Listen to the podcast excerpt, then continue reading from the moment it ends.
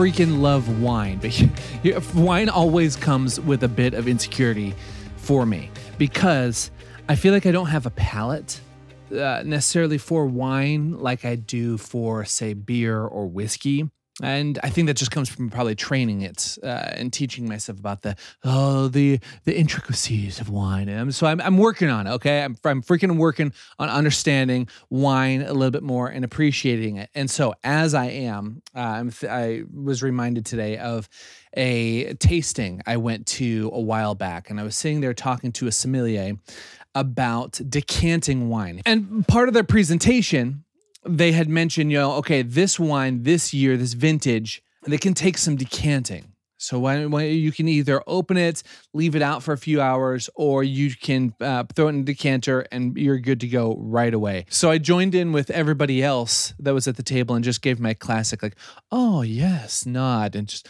"Oh I I concur." Uh, acting like I knew what the hell I was talking about. But then as everybody else left, I stuck around to talk to this person and ask a few questions. And one of the questions I asked was, okay, I what the hell does decanting actually do to a wine and why would I do it? What is it about a wine that you taste that makes you think it needs decanting? But they said something in passing that blew my mind and it's just been like marinating in the back of my mind for uh, ever since.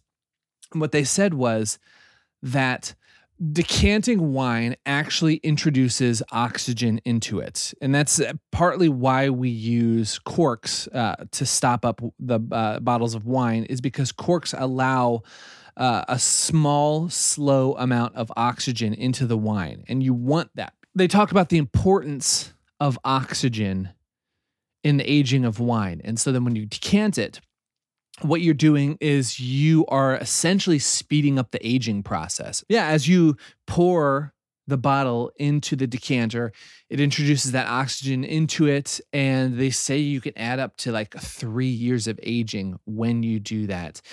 Uh, and side note, if you don't have a decanter, uh, they said that you can just open the bottle of wine and let it sit out for a few hours, and that'll do the same thing. It'll benefit it. So we're, we were talking about this, and I said that was super interesting to me because to me, oxygen in my mind to wine has always been a bad thing. Oxygen is going to ruin it, right? Like you open a bottle of wine and eventually that wine is going to turn to vinegar if you don't if you don't drink it fast enough. They said, "Yeah, that's actually the fascinating thing about wine. The same thing that wine needs to make it better, oxygen, is the same thing that will eventually kill it." so because I'm such a nerd, I'm like, "Holy shit, oh man, the same thing. Oh man, I got to think about that. Uh, there's so many. Oh man, there's so many parallels in life. That's just the way my mind works. So fast forward to a few weeks ago. Uh, the story that I was telling in yesterday's Daily Guinness episode when Sarah, our friend Ava, and myself were sitting at a pub in Ghent, Belgium. The same day that conversation took place, uh, I had found myself actually in a knife shop uh, randomly, oddly enough. I don't know why I'd be in a knife shop in Europe because I never check bags. And so if I bought a knife, I'd have to ship it back and be this whole ordeal. But I was in I was in this knife shop talking to the owner who happened to be an art historian and just super nerdy and passionate in the very best way about uh, the history of knife making and the metals that go into that. And the point of his entire shop was to keep some of that art alive. So I was talking with him about knives and uh, the different steels that make them knives. And I was talking about how he, asking his thoughts on a carbon steel knife uh, that I have one of I have a couple of them at home and they rust really easy. Uh, but I always hear people talking about this is the this is the knife you want. You can sharpen it and it gets the sharpness and it holds it holds an edge. You want a carbon blade uh, but to me, those have always it's always kind of like a pain because you have to do extra work. If moisture and oxygen are on that blade too long, then it rusts. So you have to put oil on it. It's kind of this pain in the butt. And I was telling him about that. Like, is carbon really that great of a knife? He goes, Oh, yeah, the best knife is a rustable knife. this fact that this thing you'd think that rustable uh, this this characteristic that you I would naturally again think as a negative has all these attributes that make a knife better to use. So over the past few weeks, it just that this stuff has been just sitting in my mind. And as I'm thinking about wine, I'm thinking about knives, I'm thinking about these things all of a sudden in my life, these characteristics that I eh, have thought were negative. And as I'm thinking about all this, I'm reminded of a quote from one of my all time favorite photographers, Anton Corbijn. If you haven't heard of him, uh, he is the one that shot the album cover of U2's Joshua Tree. And uh, in an interview one time, I heard him say, um, I'm really tempted, by the way, to like just act like I have this quote memorized on the top of my mind, but I'm I'm sitting in front of my computer here. Yeah, and what he said was, "People always ask, how did you get your style?" I really wasn't thinking I was going to photograph like this so much, but I couldn't do it any other way. So, your inability to photograph a different way is what creates your style. Man, I freaking love that. And that part in there, your inability to photograph a different way is what creates your style. And then, like, even I'm sitting here, I'm thinking about that. And that brings up this quote by the producer Brian Eno when he said, Whatever you, uh, where is it right here? Okay. Whatever you now find weird, ugly, uncomfortable, and nasty about a new medium, will surely become its signature. CD distortion, the jitteriness of digital audio, the crap sound of 8 bit, all of these will be cherished and emulated as soon as they can be avoided.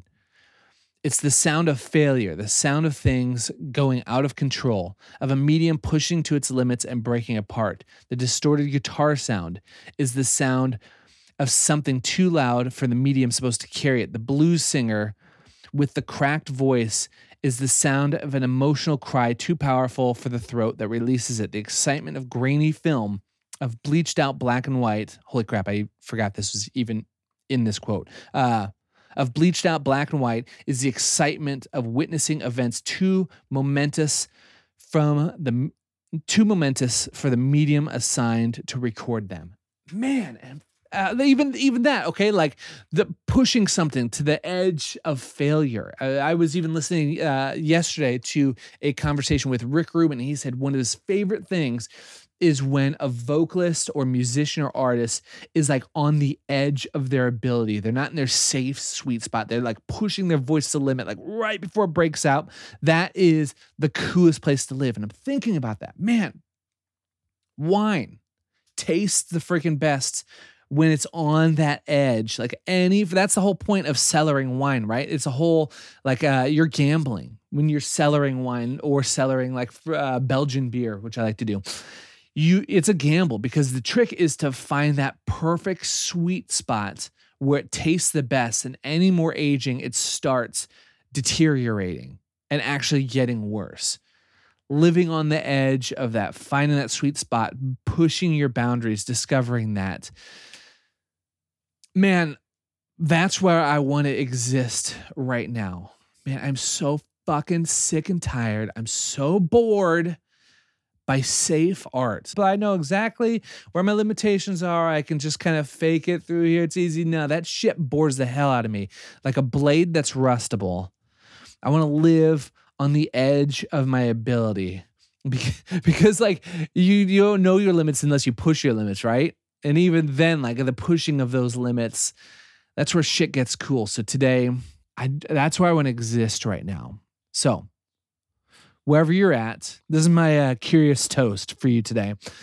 Wherever you are at, may you resist the continual freaking temptation to live in the safe knownness of your abilities, but instead to push yourself to create and exist on the edge of your comfort and in that, may you make some pretty freaking dangerous art.